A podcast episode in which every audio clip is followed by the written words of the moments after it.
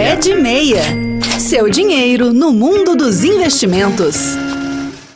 É isso aí, você já sabe que a intenção do pé de meia é incentivar o ouvinte a tomar as rédeas da sua vida financeira e começar a investir. Isso só é possível quando você tem as contas sob controle. Ninguém consegue guardar dinheiro e investir quando está atolado em dívidas, por um motivo simples. O dinheiro, além de nem chegar no fim do mês, está todo comprometido com as contas atrasadas. Como sair desse buraco e começar a viver mais tranquilo? É sobre isso que o Gesiel vai falar no programa de hoje, não é isso mesmo, Gesi? Exatamente, Raquel. Vamos falar sobre essa questão das dívidas. É, Gesiel, quem está devendo não tem paz, né? Isso tem solução? Olha, tem solução. Tem solução sim. O ouvinte precisa se conscientizar que ele não está sozinho nessa. Primeiramente, é isso. Os números da, da inadimplência no Brasil são muito altos. A última, o último número que a gente tem com relação a isso dá quase 77,6% de famílias que estão endividados. Isso dá o quê? Quase 80%, ou seja, de cada 10 famílias, 8 estão é muita com gente tipo com dívida. De dívida. É. Muita gente está em dívida. Então, a primeira coisa que você tem é que se conscientizar é exatamente isso. Olha, você está numa situação complicada de dívida, mas você pode sair da dívida. E isso é que a gente quer ajudar você no programa de hoje. É, primeiro, você se conscientizar de que você precisa sair da situação onde você está. Não é hora de se culpar, não é hora de achar, ah, meu Deus, fiz besteira, fiz o que não devia, mas você está com o nome sujo, está com dívida, a hora é de é, dar um jeito nessa situação. Acontece com todo mundo. Então para de se culpar, muda a chave, a hora é de resolver. Vamos lá rapidinho? Cinco passos para você voltar a ter o nome limpo. Pega seu caderninho aí para você anotar. Então esses cinco passos que o Gesiel vai passar aqui para você, para você limpar o seu nome. Vamos lá. Primeiro, fazer um checklist das suas dívidas. Aqui vai entrar tudo que você estiver devendo.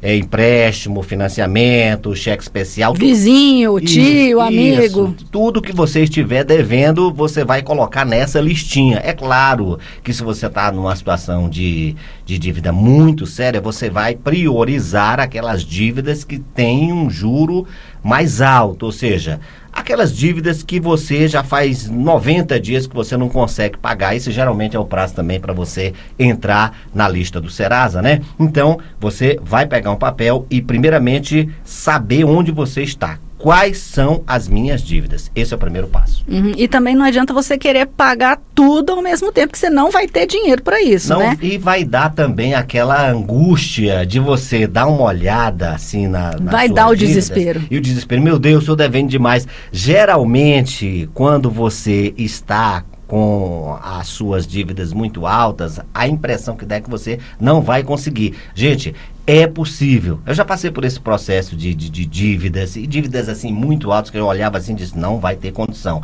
Mas quando você se organiza, realmente. Esfriar dá. a cabeça e fazer dá. as contas. Exatamente. E aí o que, é que você vai fazer? Calcular o valor total da sua dívida. Porque aqui é importante você saber diferenciar o que é dívida e o que é juro. Essa informação vai ser muito importante em outro passo que a gente vai falar aqui, que é a hora da negociação. Você vai somar os valores e coragem. Geralmente bate aquele desânimo, a tendência é desanimar com o montante, mas não se assuste. Em dívidas bancárias e de financiamento, financiamento atrasadas, o que faz esse valor ficar tão absurdo são juros sobre juros. Eles costumam cair até 90% se você fizer a coisa certa. Priorize as dívidas mais caras, aquelas com juros mais altos, que é cartão, cheque especial. Juros do cartão rotativo, gente, ano passado bateram 411%, ou seja, 100 reais não pagos em janeiro virariam 500 reais em dezembro, fica uma coisa impagável. Então, escolha essas dívidas para você negociar primeiro. E aí, negociar. Hora de negociar. De posse dos valores que você anotou, você vai ligar para os bancos, você vai ser educado, mas você vai ser firme. Você vai dizer que sabe que muito dali é juro, é taxa. O banco sabe também que essas taxas são abusivas. Ele vai propor outros valores. Não aceite a primeira proposta, nem tenha pressa de fechar a negociação. Tenha em mente que a negociação não pode ser tratada como um novo empréstimo. E, e, ele é um prolongamento ou um parcelamento da dívida. Você não vai fazer um novo empréstimo, você vai tentar é, sair daquela dívida que você tem. E aí você vai avaliar a parcela que cabe no seu bolso. É muito importante esse ponto, porque você vai ter que ser realista. Para você não criar uma, uma nova dívida. Uma né? nova dívida, exatamente. Só aceite uma parcela que você possa pagar. Não adianta negociar uma dívida e pouco tempo depois ficar inadimplente, porque você não pôde cumprir com o que você acordou. Né? Isso queima o seu filme com o credor, pode dificultar a sua vida lá na frente. Uma sugestão é destinar 30% da sua renda para o abatimento dessas dívidas negociadas. Né? E, e avalie a opção de também trocar uma dívida cara por uma mais barata. O crédito consignado pode ser uma opção muito interessante, mas, de novo, só vale a pena se for quitar uma dívida cara. Tipo, você deve no cartão ou você deve no cheque especial. Senão você vai acabar adicionando essa nova dívida sem ter quitado aquela que te dava dor de cabeça. Lembre-se que a intenção aqui é quitar as dívidas e limpar o seu nome. Ou seja, só para reforçar, você tem que ter uns 70% aí do seu orçamento ainda liberados para você fazer as suas contas do dia a dia, Isso. aqueles pagamentos que não tem como fugir, né, a sua Exatamente. rotina. E dê reserva então 30% para pagar as dívidas que você já calculou, você já viu lá o seu montante, dividiu para caber nesses 30% e vai lá e faz a negociação com Exatamente. o banco. O banco quer receber, claro, né? Claro, todo mundo quer receber e você tá, quer pagar só o fato de você procurar o seu credor para você negociar já demonstra para você e para o credor a vontade de negociar.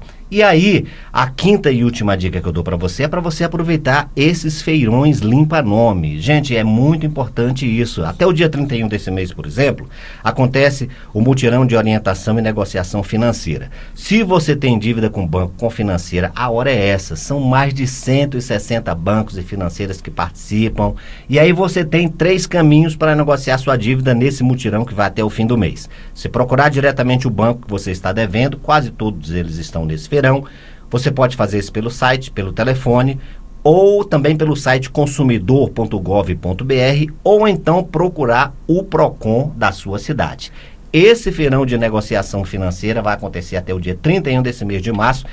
Todos os bancos e financeiros estão nessa. Então, se você está devendo no cheque, no cartão, é, dívida financeira, financiamento, você é uma grande oportunidade. Outro feirão famoso é o da Serasa, né? Acontece várias ah, vezes. Ah, esse aí de vez em quando, né? É, a gente fica sabendo que tem feirão do Serasa. Feirão tem que ficar ligado. Nome, tem que ficar ligado. Você pode acertar sua dívida e voltar a ter crédito também.